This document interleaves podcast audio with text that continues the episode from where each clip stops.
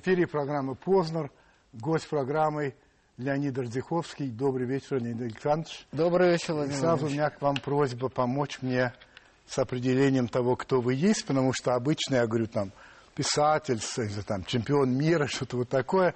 А я, значит, убедился в том, что, во-первых, вы психолог, так сказать, кандидат психологических наук, что вас часто называют публицистом. Я читал много публицист Леонид Радзиховский. В то же вы были политическим обозревателем, по крайней мере, четырех СМИ.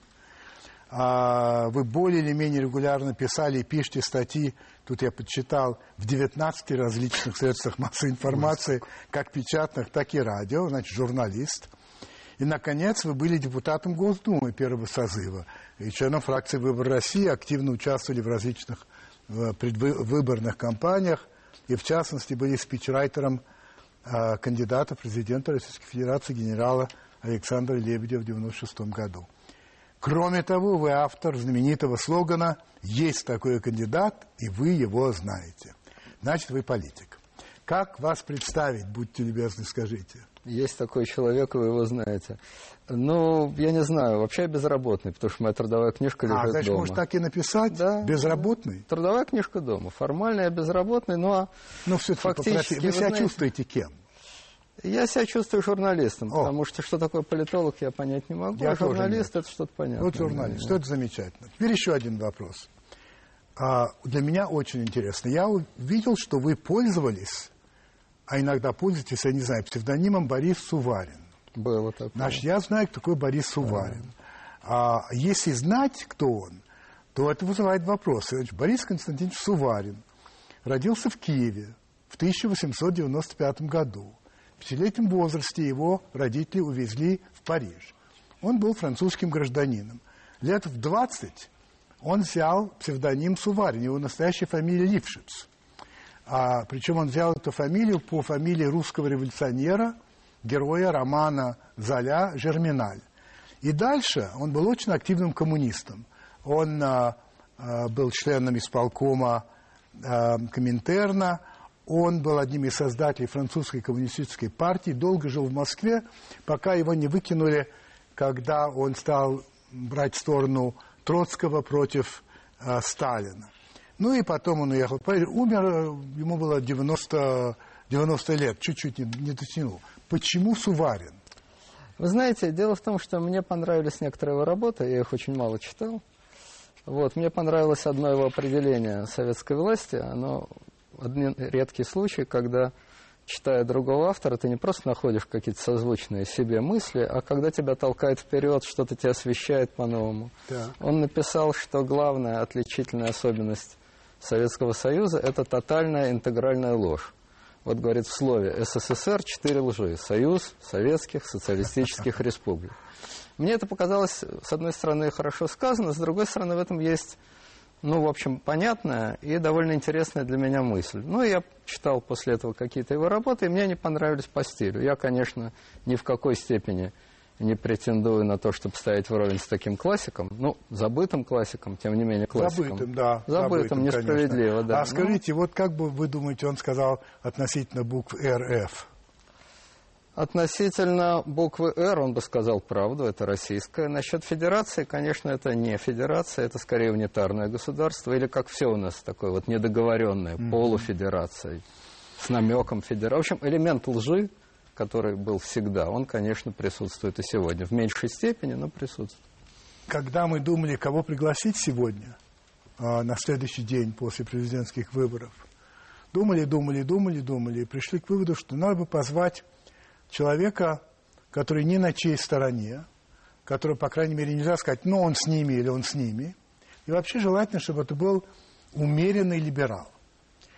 А вам это подходит как э, определение? А вы знаете, что не на чьей стороне это точно, вот это правда. Насчет того, что умеренный, тоже согласен. Что касается либерал, опять же, это как публицист, как политолог. Вот ага. Что такое либерал, это широкое понятие. Не на чьей, да, умеренный, да, либерал, на ваше усмотрение. Да, собственно, ваше. Ну и на мое. Но я да. не знаю, я в разное время по-разному по это слово понимал. Да. Да. За последние годы российская журналистика, я почти склонен ставить слово журналистика в кавычки, но тем не менее российская журналистика стала партийной. В том смысле, что она все время берет чью-то сторону. Она не занимается объективным показом того, что происходит, а занимается убеждением того или иного, что, мол, это происходит так. Есть, конечно, исключения. И, э, как мне кажется, вы относитесь к, этим, к этой э, категории лиц. Вы на самом деле ничей? Или это некоторая маска? Потому что иногда это бывает. И если ничей, то учитывая, что э, кто платит, тот и заказывает музыку, как вам удается все-таки оставаться журналистом? Вам все-таки заказывают статьи, при том, что вы ничей. Вы знаете, насчет ничей я так скажу. Значит, э, пропагандисты, как с той, так и с другой стороны, у меня вызывают стойкую аллергию. Ну, просто потому, что они часто говорят правду, когда они ругают противоположную сторону, и почти всегда врут, когда они хвалят свою сторону. Или, как минимум, если не врут, то очень грубо, очень явно не договаривают, явно что-то скрывают. Вот это меня категорически отталкивает от того, чтобы быть пропагандистом какой бы то ни было стороны. Их, еще раз повторяю, критические высказывания, часто с перехлестом, часто слишком грубые, слишком вульгарные, но они во многом соответствуют действительности. А вот подлизывание к своим вызывает стойкое омерзение. Так, так что в этом смысле я ничей.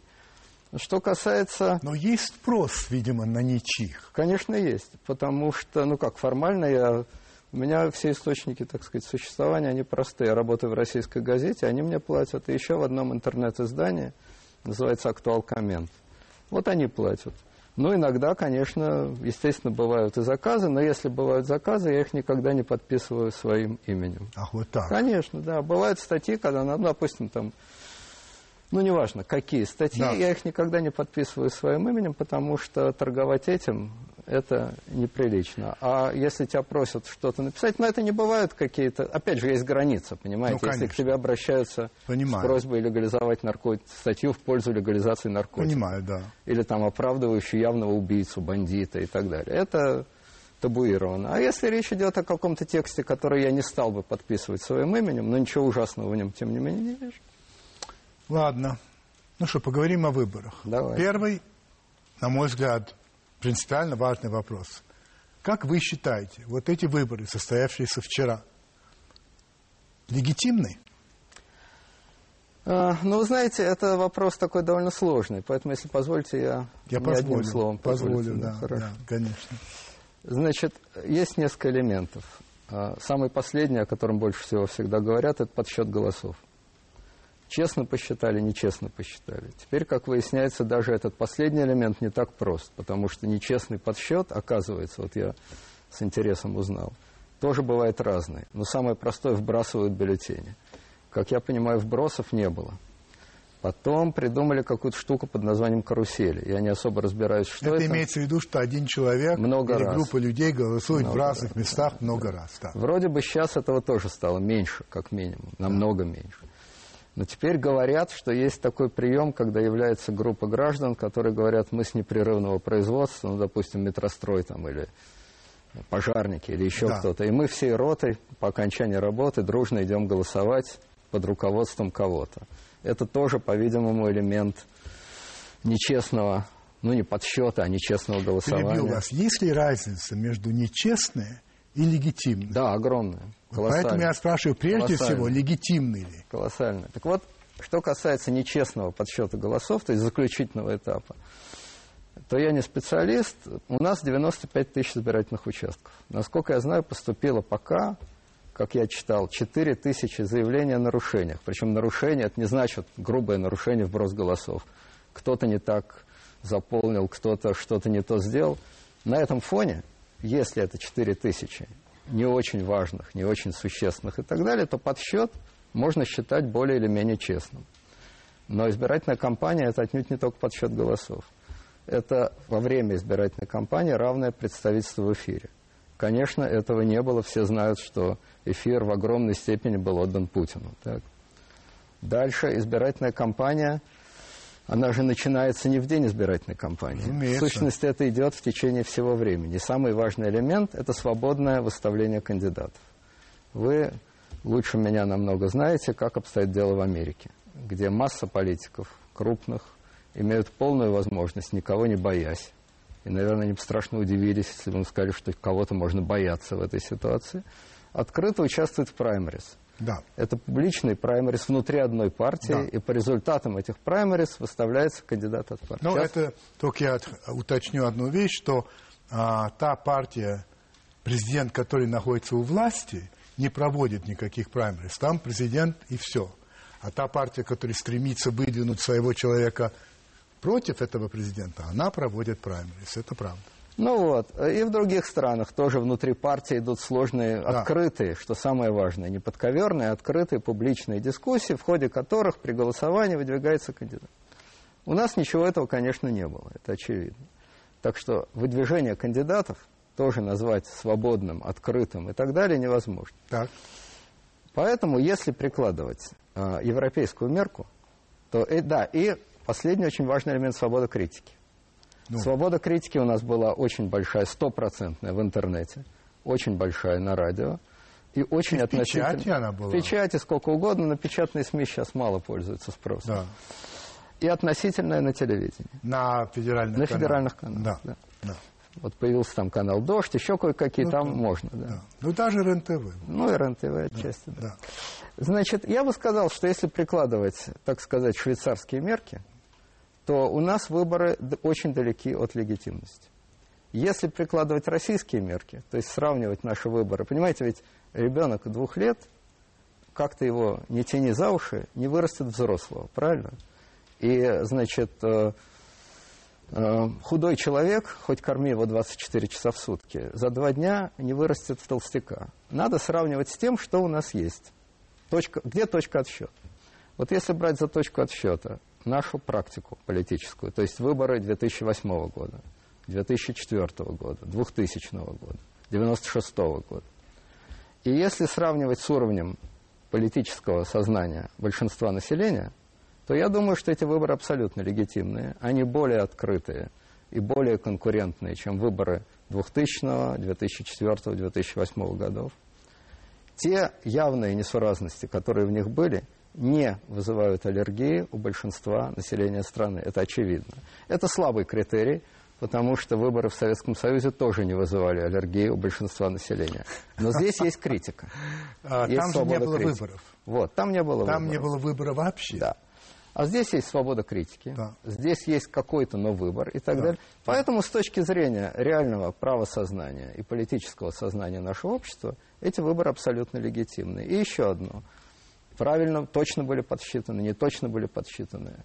Э, Грамотно, честно велась кампания, нечестно велась кампания, но все понимают на самом деле, что Путин сегодня является абсолютным политическим монополистом в нашей стране. Его политический капитал, его популярность в глазах населения в силу разных причин таковы, что сегодня с ним сравниться, если бы были открыты все федеральные каналы, и все могли бы выходить и 24 часа лить на него помои и делать все, что угодно. Вот его политический капитал все равно был бы больше, чем у любого его конкурента и у всех его конкурентов вместе взятых. Как раз я и собирался смысле- э, эту тему поднять. Это вот ваша цитата. Вот вы написали, можно все, только одного нельзя. Нельзя победить Путина. И, все это, и все это отлично знают. Почему? Потому что на начало 2012 года политическая капитализация Путина, ВВ, такова, что на российском политическом рынке он монополист. Это политический капитал наработан реальными делами, рост уровня жизни, госпиаром, зачисткой политполя и по многим другим причинам в течение многих лет. Он не испарится, не может испариться ни, на, ни за месяц, ни за два, ни за три. Все-таки Путин получил на 6% меньше голосов, чем получил Медведев в 2008 году, и получил меньше голосов, а, почти 9, а, чем он получил в 2004 году. Это вообще сигнал? Да, я думаю, что это очень серьезный сигнал для Путина. Э, Но видите, вообще, если говорить об этих выборах, то это, вот Путин вчера выступал, говорил, что это огромная победа, огромная да, победа. Да, да, да. Знаете, вот это... Как вы думаете, он плакал, на самом деле, это ли был ветер? Но мне он не кажется человеком таким склонным а, но, впрочем, ничто человеческое. Ну, может быть, был очень сильный ветер, мы же не знаем. Наверное, да. Ветер Холодный, истории. сильный ветер. Холодный ветер истории, понимаете? А, да. Вот этот исторический Это ветер хорошее, вырвал у него скупые Хорошо, мужские итак, слезы. вернемся к этой теме. Значит, вот победа. Значит, этот момент, э, эта фраза может иметь два значения, совершенно разных. Значит, первый – это победа над кем, простите? Над Зюгановым, над э, Жириновским. Я, кстати, придумал, как мне кажется, очень удачно, теперь уже можно это сказать, слоган для Жириновского. Знаете, есть э, социальная реклама. Если человека нельзя вылечить, это не значит, что ему нельзя помочь. Висит по всей Москве. Вот я для Жириновского бесплатно, не как для Лебедя придумал. Если человека нельзя вылечить, это не значит, что за него нельзя голосовать. И фотографию Жириновского. Я думаю, что он бы тогда собрал, может, больше голосов. Может быть, Но да. они не обратились ко Надо мне. уметь смеяться над собой. Да, На- он, это, он это иногда умеет. Ну, так, итак. Ну вот, Да. значит, над кем победа? Над соперниками, у которых явно нет политической воли к власти, это не победа. Так, Над людьми, которые 20 лет не вылезают с поля, это не победа. Так. Над людьми, которые отлично знают свою роль в этом спектакле, это тоже не победа. так.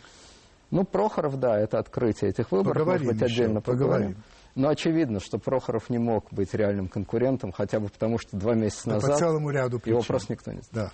Ну, Значит, над кем же эта победа? Значит, остаются люди, которых с помощью пропаганды, отчасти государственной, а отчасти их собственной, неожиданно впихнули в качестве главных противников и главных врагов, хотя они вообще формально в выборах не участвовали.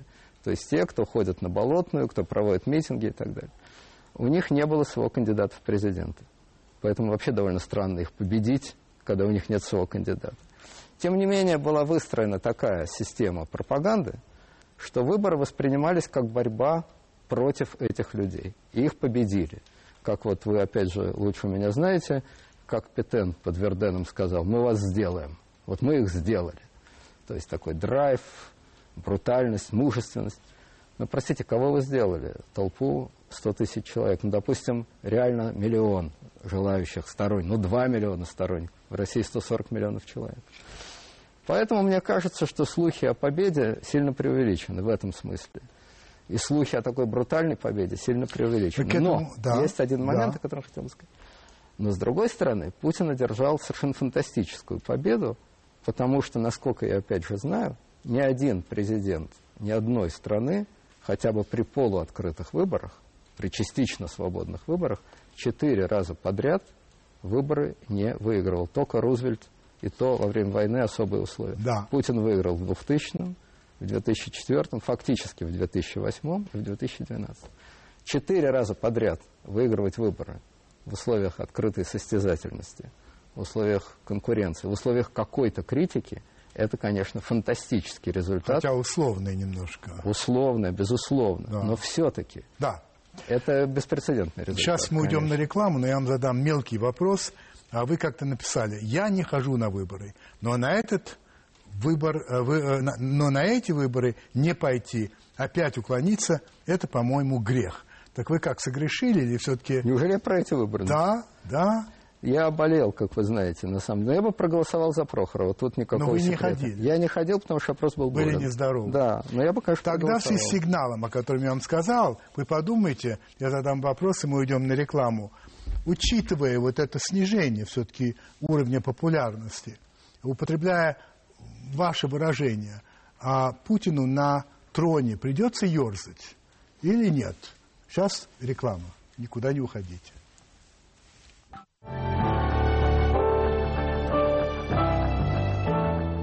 Итак, я повторю вопрос. А, придется ли, учитывая, а, что он все-таки получил меньше голосов, чем он получил, а, чем Медведев даже получил в восьмом году и чем он сам получил в четвертом году, придется ли, используя ваше выражение, Путину ерзать на троне? Вы знаете, я думаю, тут дело не в количестве даже голосов, а в их, так сказать, качестве. Так, Не в том смысле, что есть люди первого и второго сорта, а в том смысле, что есть разные настроения. Значит, э, значительная часть голосовавших за Путина, конечно, голосовали за сохранение э, стабильности, как это говорится, да. А попросту говоря, вот э, как в Гамлете, мириться лучше со знакомым злом, чем бегством к незнакомому стремиться. То есть зло и недостатки нашей жизни видят все, Но людям внушили, отчасти они, исходя из своего личного опыта, Да. знают, что большие перемены это для них очень плохо. А им внушили, что смена президента это не смена президента, как в любой нормальной стране. Вот сменили президента, и новый ведет политику. А это разлом, это прыжок в пропасть, это великая неопределенность, это чуть не национальная катастрофа, и они этого боятся.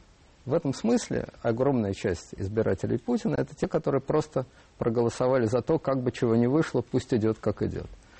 Количество его реальных фанатичных сторонников, фанатичных в хорошем смысле, то есть тех, кто связывает с ним огромные надежды, кто верит, что там все изменится сильно к лучшему, я думаю, совсем не так велико. И это плохо для политика.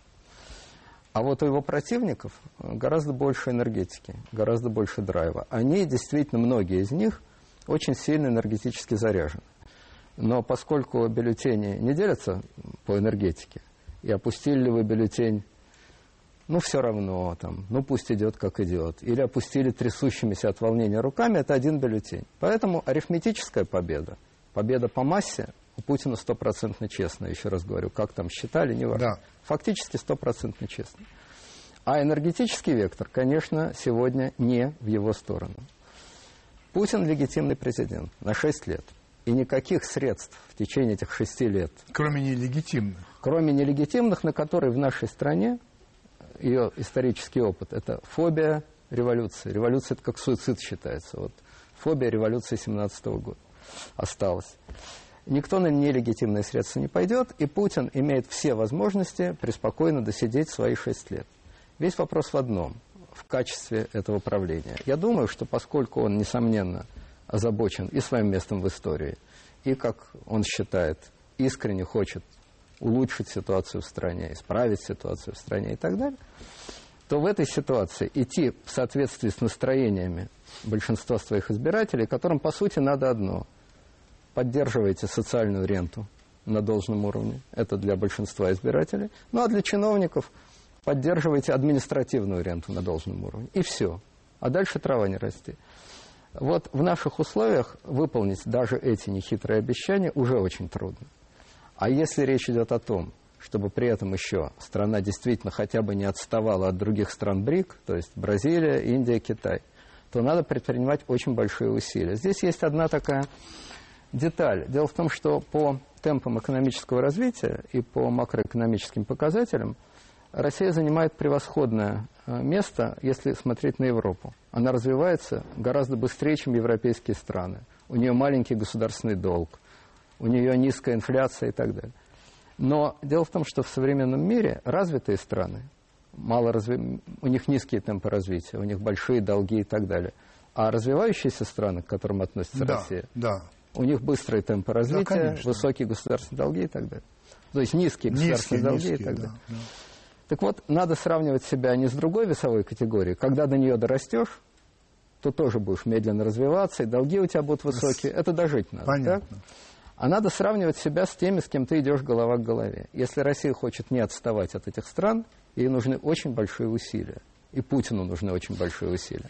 Поэтому я думаю, что он обречен, если он хочет, чтобы это правление было не провальным, Да, да, он да. обречен на крупные перемены. Ну, вынужден делать эти крупные перемены. Какие? Вот это вот Но вам не вопрос. кажется, вот вы говорили о смене власти, вам не кажется, что исторически в России смена власти всегда сопровождалась сотрясениями, потрясениями, кровью и ужасами, что в какой-то степени это даже стало ну, частью э, генофонда, так сказать, того, как люди на это смотрят, что есть реальное и, может быть, даже необъяснимое а, опасение а, смены власти. Вам не кажется, что это так? Да, это, конечно, в значительной степени так, исходя из нашей истории. Хотя, опять же, если так вот э, говорить э, конкретно исторически, это, конечно, не совсем так, или, вернее, совсем не так. Не было никаких великих потрясений, когда э, Хрущева сменил Брежнев, когда Брежнева сменил Андропов. Не было никаких великих потрясений при переходе от одного царя к другому в XIX Ну, веке. это понятно, это, ну, это в пределах, так сказать, все-таки одной системы. Вот. А у нас сейчас половинная система, Да. половинчатая. Это правда. Если это нормальное, открытое общество, как в Европе, то нет ничего более стабильного, спокойного и внятного, чем смена президентов. Это абсолютно нормальное явление природы. Лидера, Более того, скажем так. А? да, Лидер. лидер, Да, премьер-министр. да, да. Если бы этого не было, то они бы жили в ситуации вечной катастрофы, вечного провала, вечного напряжения. Но в нашей ситуации, где, во-первых, власть слишком тесно переплетена с собственностью, и поэтому смена власти всегда грозит потрясением собственности, это раз. Во-вторых, в ситуации, когда специально нагнетается этот психоз, что смена власти – это Это как раз Катастрофа. игра на эти на, эти- на этот архетип. Да. Знаете, есть две вещи, архетип. которые меня поразили совершенно, чуть-чуть другая тема. Значит, вот на думских выборах ЛДПР а, получил почти 12% голосов, 11,67. На этих выборах Жириновский, который и есть ЛДПР, в конце концов, правда, получил 6,23, то есть половину. Вот это что означает? Означает ли это, что решили, что да, уже все, конец, э, он нам больше не нужен, или он очень неправильно провел свою кампанию? Вообще, как это вы понимаете? Вы знаете, я думаю, ну, во-первых, он действительно безобразно провел свою кампанию. То есть он применял все те же абсолютно свои обычные приемчики, но а, в ситуации, когда он чувствует, что популярность уходит, старый артист начинает слишком нервничать. Это раз. Во-вторых, он, конечно, с треском проигрывал почти все э, теледебаты. Ну, с точки зрения, понимаете, у него есть свой ядерный электорат Да, есть. которым доставляет удовольствие, что он может обругать Пугачева, что он может кого-то оскорбить, что он ведет себя так, как эти люди сами хотели бы себя вести, но не имеют такой возможности. Он за них хулиганит на экране. Им это нравится, они за него голосуют. С большой поддержкой, с большой энергией. Но таких людей мало. А в остальном он выглядел То жалко. есть он реально потерял, вы считаете? Конечно. Реально Конечно, я потерял. уверен абсолютно. Да? Уверен. Он выглядел жалко. Такой Это конец? Я думаю, что не только для него. Вы знаете, мне Ну, для кажется... него, Для конец. него, я думаю... Я надеюсь, что это последние его выборы. Потому что 20 лет на сцене с Да, одними и теми же репризами. Я Второй думаю, что момент. это... и- Да. Второй момент. Значит, и он, Жириновский, и Миронов во время всей этой подготовки очень жестко высказывались по поводу Путина. Не раз и не два, причем очень жестко. Вчера, еще, по-моему, это было в 11 часов вечера, и тот, и другой звонят Путину, поздравляют его с победой, говорят, что да, все в порядке. И вообще потом их появление на экранах, это такие умиротворенные, спокойные. Что произошло?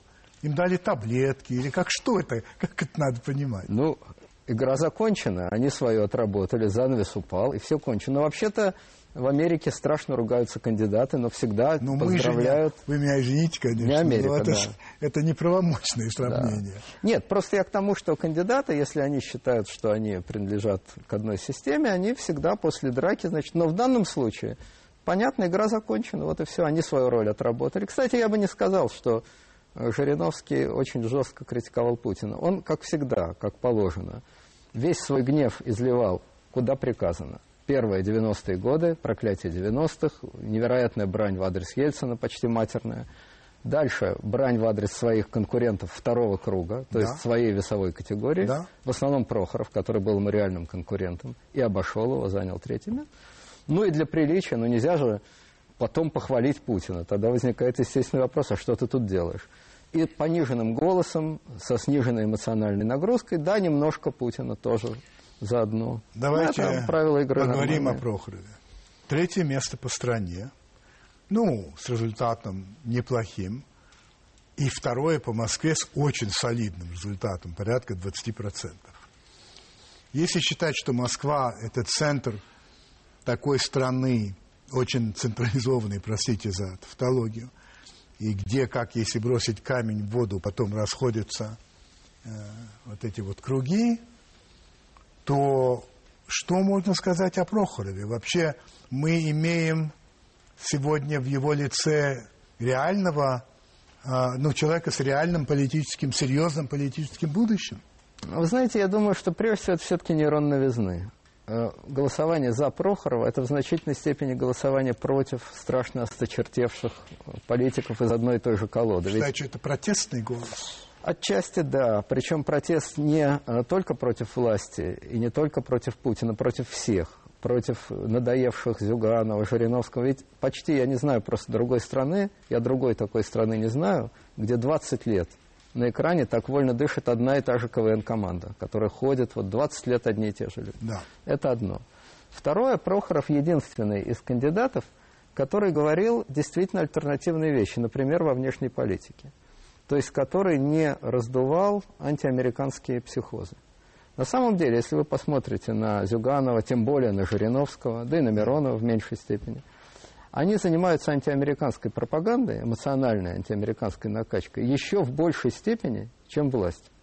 Оборонное сознание, вокруг нас враги, геополитика э, и так далее, и так далее, и так далее. Вот весь этот державный комплекс, державно-оборонный комплекс, в их исполнении еще жестче, еще круче, чем у власти. Он востребован обществом, потому что общество этим кормит не 20 лет и не 200 лет, а гораздо больше. Это привычный рефлекс. Это лестно, это привы... но это отдельная песня. Почему этот э, оборонный да. антиамериканский комплекс так востребован? Они играют наверняка в этом плане. Но есть, пусть не очень большая часть людей, которым это богопротивно, которые считают, что никто нам не угрожает, что никакой нету страшной внешней опасности для России, что наши проблемы находятся вовсе не в Америке и не в НАТО, и а не в Китае. Как считаете? Ну как, я считаю совершенно очевидную вещь, что наши проблемы находятся внутри нашей страны. А, например, я всегда привожу этот простейший пример. Единственный президент России, который проводил жестко антиамериканскую политику, был Ельцин Борис Николаевич. Почему? Потому что в 90-е годы, когда проводилась приватизация, иностранные капиталисты, прежде всего Соединенные Штаты, не были допущены к приватизации лучших российских предприятий. Вот комплекс, который у всего нашего населения. Они спят и видят – захватить бесплатно или платно, как угодно, нашу нефть, наш газ и так далее.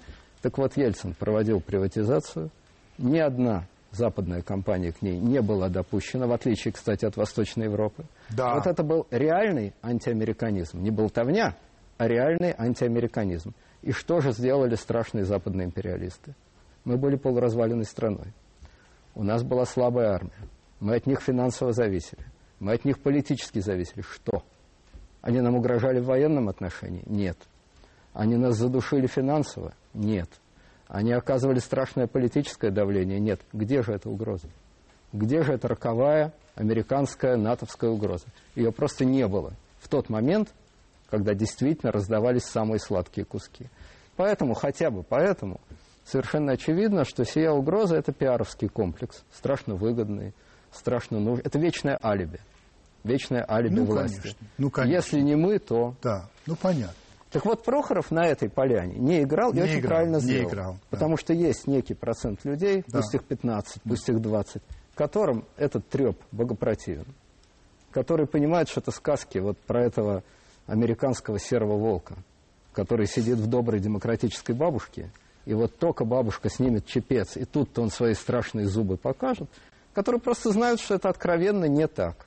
Не потому, что Америка хорошая. Нет, нет. Не потому, что она вас. добрая, да. не потому, что она бескорыстная. Просто это по факту не так. Прохоров на этом действовал, на этом поле. Это правильно. Является ли это личной харизмой Прохорова? Нет, не является. Я думаю, что если у нас будет более открытая политическая система и появится много кандидатов из числа крупных бизнесменов, чем, собственно говоря, там любой Потанин хуже Прохоров. Более того, если бы появились кандидаты из крупных бизнесменов, которые сделали свое состояние не на приватизации и не на залоговых аукционах, то это было бы более привлекательная фигура, чем Прохоров. Но других не было. И на этом безлюдном фоне он очень хорошо смотрелся. Я не считаю, что он плохой кандидат, что он слабый политик, поживем увидим. Но мне кажется, что на него работало просто нейрон новизны раз, и то, что он не такой, как другие, откровенно говорил, что нам надо интегрироваться с Европой и так далее. Вот эти два фактора. Учитывая, что время-то идет, идет, а у меня есть еще целый ряд вопросов, но пока что я задам вопросы, которые мне кажутся более важными, это будущее. Ну, мы с вами говорили в перерыве, что предсказывать, э, прогнозировать это вообще дело неблагодарное, и, как правило, мы попадаем пальцем в небо, но тем не менее. Значит, вы считаете, что не, будут, не будет власть нынешняя пытаться, как вы выражаетесь, запихивать пасту обратно в тюбик. Не То будет. есть закручивать, э, за, за, закручивать гайки, что это не входит в намерение Путина. И что более разумный способ – это потихоньку отпускать вожжи, немножко видоизменяя стиль правления. А если бы я вам сказал, а почему же Путин так убедительно выиграл, что он может сказать, ладно, хватит играть в эти игрушки, и как раз давайте загоним эту пасту обратно в тюбик. А зачем? Если ты убедительно выиграл в условиях довольно большой свободы слова, а за последние месяцы она резко увеличилась, согласитесь, в том числе на телевидении. Да. Если ты убедительно победил, когда тебя критикуют, если ты убедительно победил, когда проводятся митинги и так далее, и так далее, чего тебе бояться? Зачем тебе искать на свою шею приключения и бросать бумеранг? Ведь То сжимать вы, свободу... Если я правильно понимаю, вы считаете, что Путин как прагматик, да. не идеолог, да. а прагматик, просто поймет и уже понял, вероятно, что так лучше. Да, так безопаснее. Да. Так ты уменьш... если ты даешь большую свободу постепенно, шагово, да. ты уменьшаешь напряжение в системе. Если ты начинаешь сжимать свободу слова, ты увеличиваешь напряжение в системе. Зачем сидеть на пружине? Это глупо. Путин человек крайне умный, исключительно умный и очень тонкий прагматик. Зачем ему, какие бы ни были его внутренние эмоции, он эмоциональный человек, у него есть свои заморочки, да. ради да. бога, но он умный, прагматичный политик. Зачем искать на свою шею приключения, тем более, повторяю, что тебя выбрали на 6 лет, выбрали легитимно, и любой, кто скажет, а теперь уходи, ты нам не нравишься, вот он будет нелегитимен, и ровно по этой причине все общество будет против него. Бояться тебе нечего. А сжимая свободу слова, ты просто создашь перманентный кризис, который тебе не нужен. Ведь а... в сущности все эти демонстрации, извините, я просто хочу закончить, они сработали по большому-то счету на Путина, а не против. Можно ли сказать врага, так, что он в течение довольно длительного времени все-таки ее сжимал, но не было протеста реального.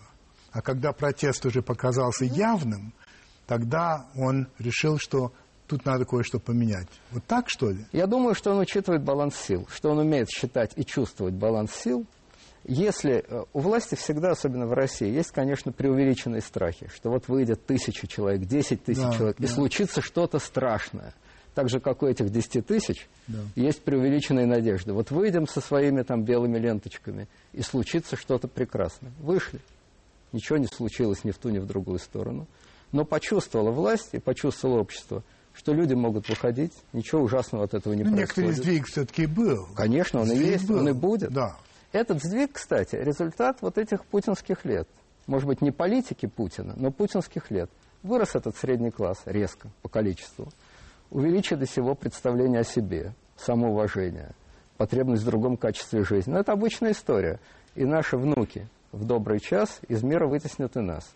Этот увеличившийся средний класс – хочет того, что существующая система ему предложить не может. Вот и... И вот э, пакет, который касается политических реформ, решение все-таки вновь вернуться к прямым э, выборам губернаторов, э, разговоры очень серьезное создание общественного телевидения, это все есть отклик на да, это. Да, конечно. Вы так это видите? Я, безусловно, так это вижу. Теперь для коренных перемен вы говорите, э, что потребуется минимум 3-4 года. Так говорили, Я по крайней будет. мере. И добавляйте, если двигаться, конечно. Вот, значит, а, вы говорите, что Путин может возглавить этот процесс, если он понимает, что необходимо плавно демонтировать вертикаль и создать условия для развития нормальной республики. Вы считаете, что он способен на это? Я надеюсь, что да, потому Надеюсь что... я. Ну, ну, надеяться это одно дело, но... Прагматически ему это выгодно. Прагматически ему это выгодно, потому что если вы э, закручиваете, попросту говоря, войдя в любую комнату, да. умный человек ищет, где из нее выход. Вот войти в комнату, запереть или забетонировать выход, это не самый умный поступок. Значит, если вы начинаете сжимать, сжимать, сжимать, сжимать, наращивать скелеты в шкафу в течение всего этого времени, проходит 6 лет – нужны новые выборы. Ладно, вы сами не пойдете, окей, вы выставите своего кандидата. Но если к этому моменту общественное раздражение резко увеличится, кстати, думские выборы не через 6 лет, а уже через 4 года. Да. значит, общественное раздражение резко увеличится. Тот самый средний класс, который привык к определенному качеству жизни. Этого качества, ну, например, в части свободы слова. А это для людей важно. Это вам не утопические требования, это абсолютно реальная вещь. Эти требования увеличиваются, это раздражение нарастает. Что вы будете делать через эти годы? То есть вы увеличиваете сумму своих проблем. И для вас будет в такой ситуации страшнее расставаться с властью. Зачем создавать дурную бесконечность, при том, что вы убедились за эти месяцы, что само по себе это движение, как его там не аттестует, вовсе не так страшно. Но предположим, что это так. Как вы полагаете? Ведь вообще вы довольно резко, ну, правда, это было три года тому назад, высказались по поводу оппозиции.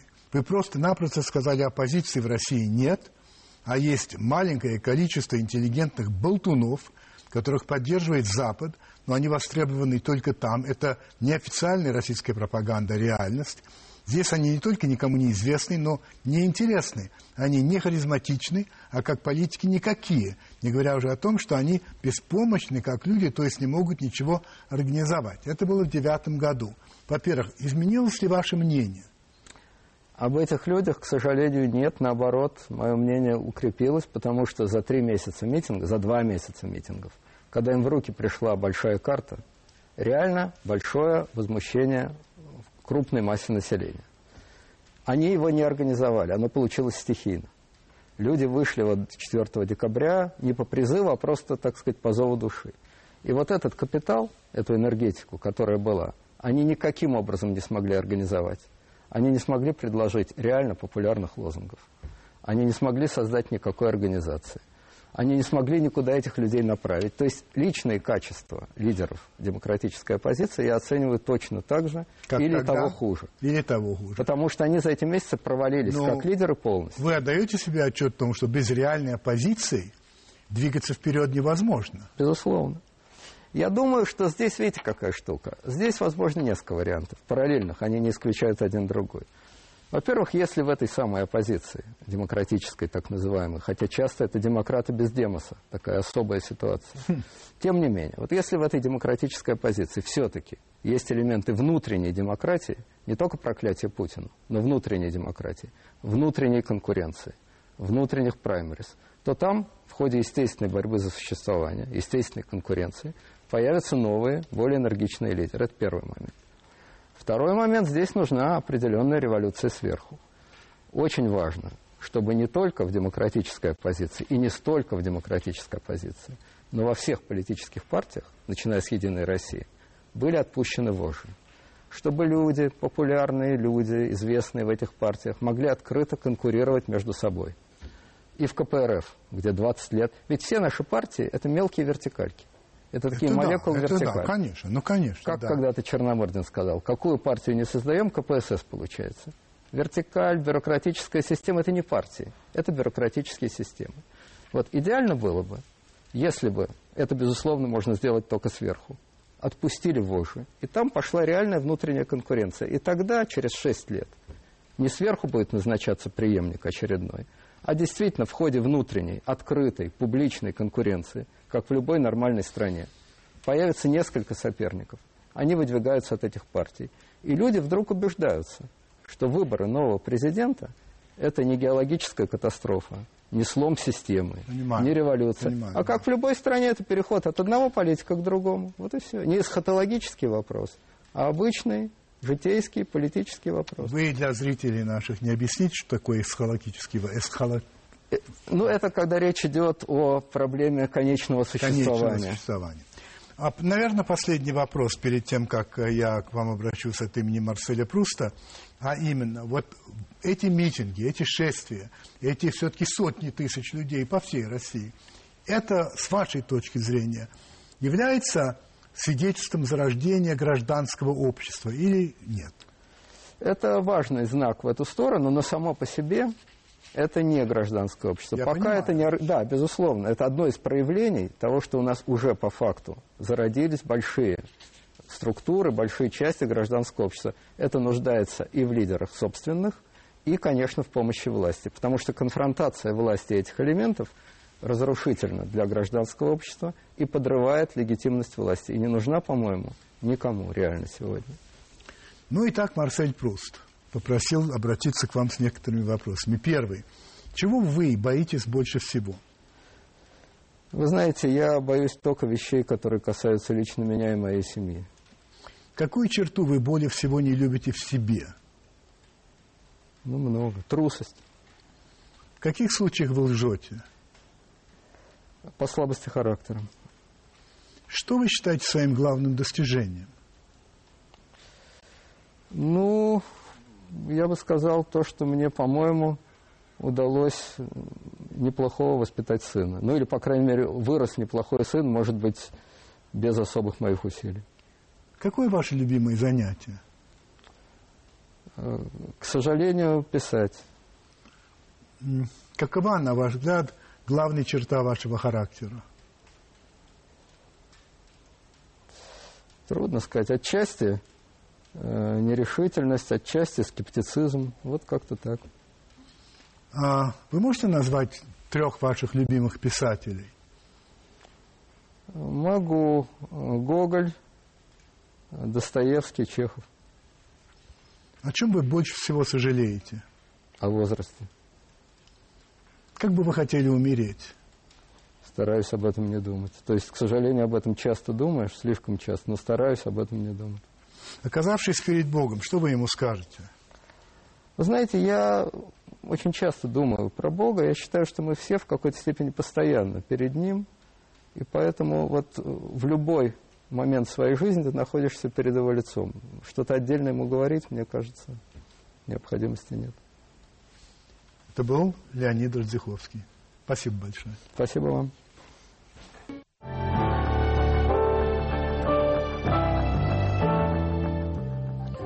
Ну, вот и состоялись президентские выборы. Неожиданностей почти что и нет. 60 с лишним процентов, полученные Путиным, были вполне ожидаемы кто бы и что бы ни говорил, э, кто бы и что ни говорили его оппоненты. Бег на месте Зюганова, практически уничтожение, ну, разумеется, политическое Миронова, тоже ожидаемо. А вот третье место Прохорова – это некоторый, некоторый сюрприз. Ведь против него работало два фактора. Во-первых, все-таки отсутствие политического опыта. Во-вторых, то, что он не просто богатый, а очень богатый. А у нас богатых не любят, а очень богатых не любят очень. И тем не менее он занял третье место по России и второе в Москве. Так что можно предположить, что все-таки у Прохорова есть определенное политическое будущее. Ну что еще было ожидаемо? Ну, скажем, крик о фальсификации результатов выборов со стороны так называемой несистемной оппозиции. Были ли нарушения? Ну, разумеется, были. Были ли такие нарушения, в результате которых Путин не победил бы? Разумеется, нет. А были ли такие нарушения, при отсутствии которых состоялся бы второй тур? Наверняка тоже нет. Это уж было очевидно по результатам всех зондажей, как э, совершенно независимых, так и вполне зависимых.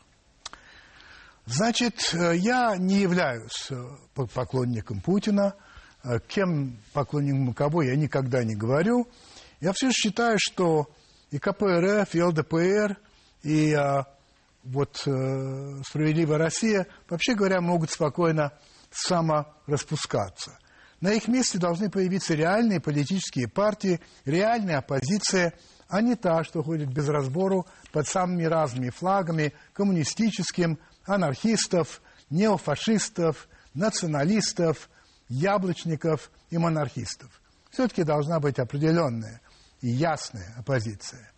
Что до ближайших дней, то нет сомнения, что эта разношерстная оппозиция вновь выведет людей на улицу и постарается не просто вывести, но, возможно, и пойти на несанкционированные меры в надежде, что они будут встречены властью жестко.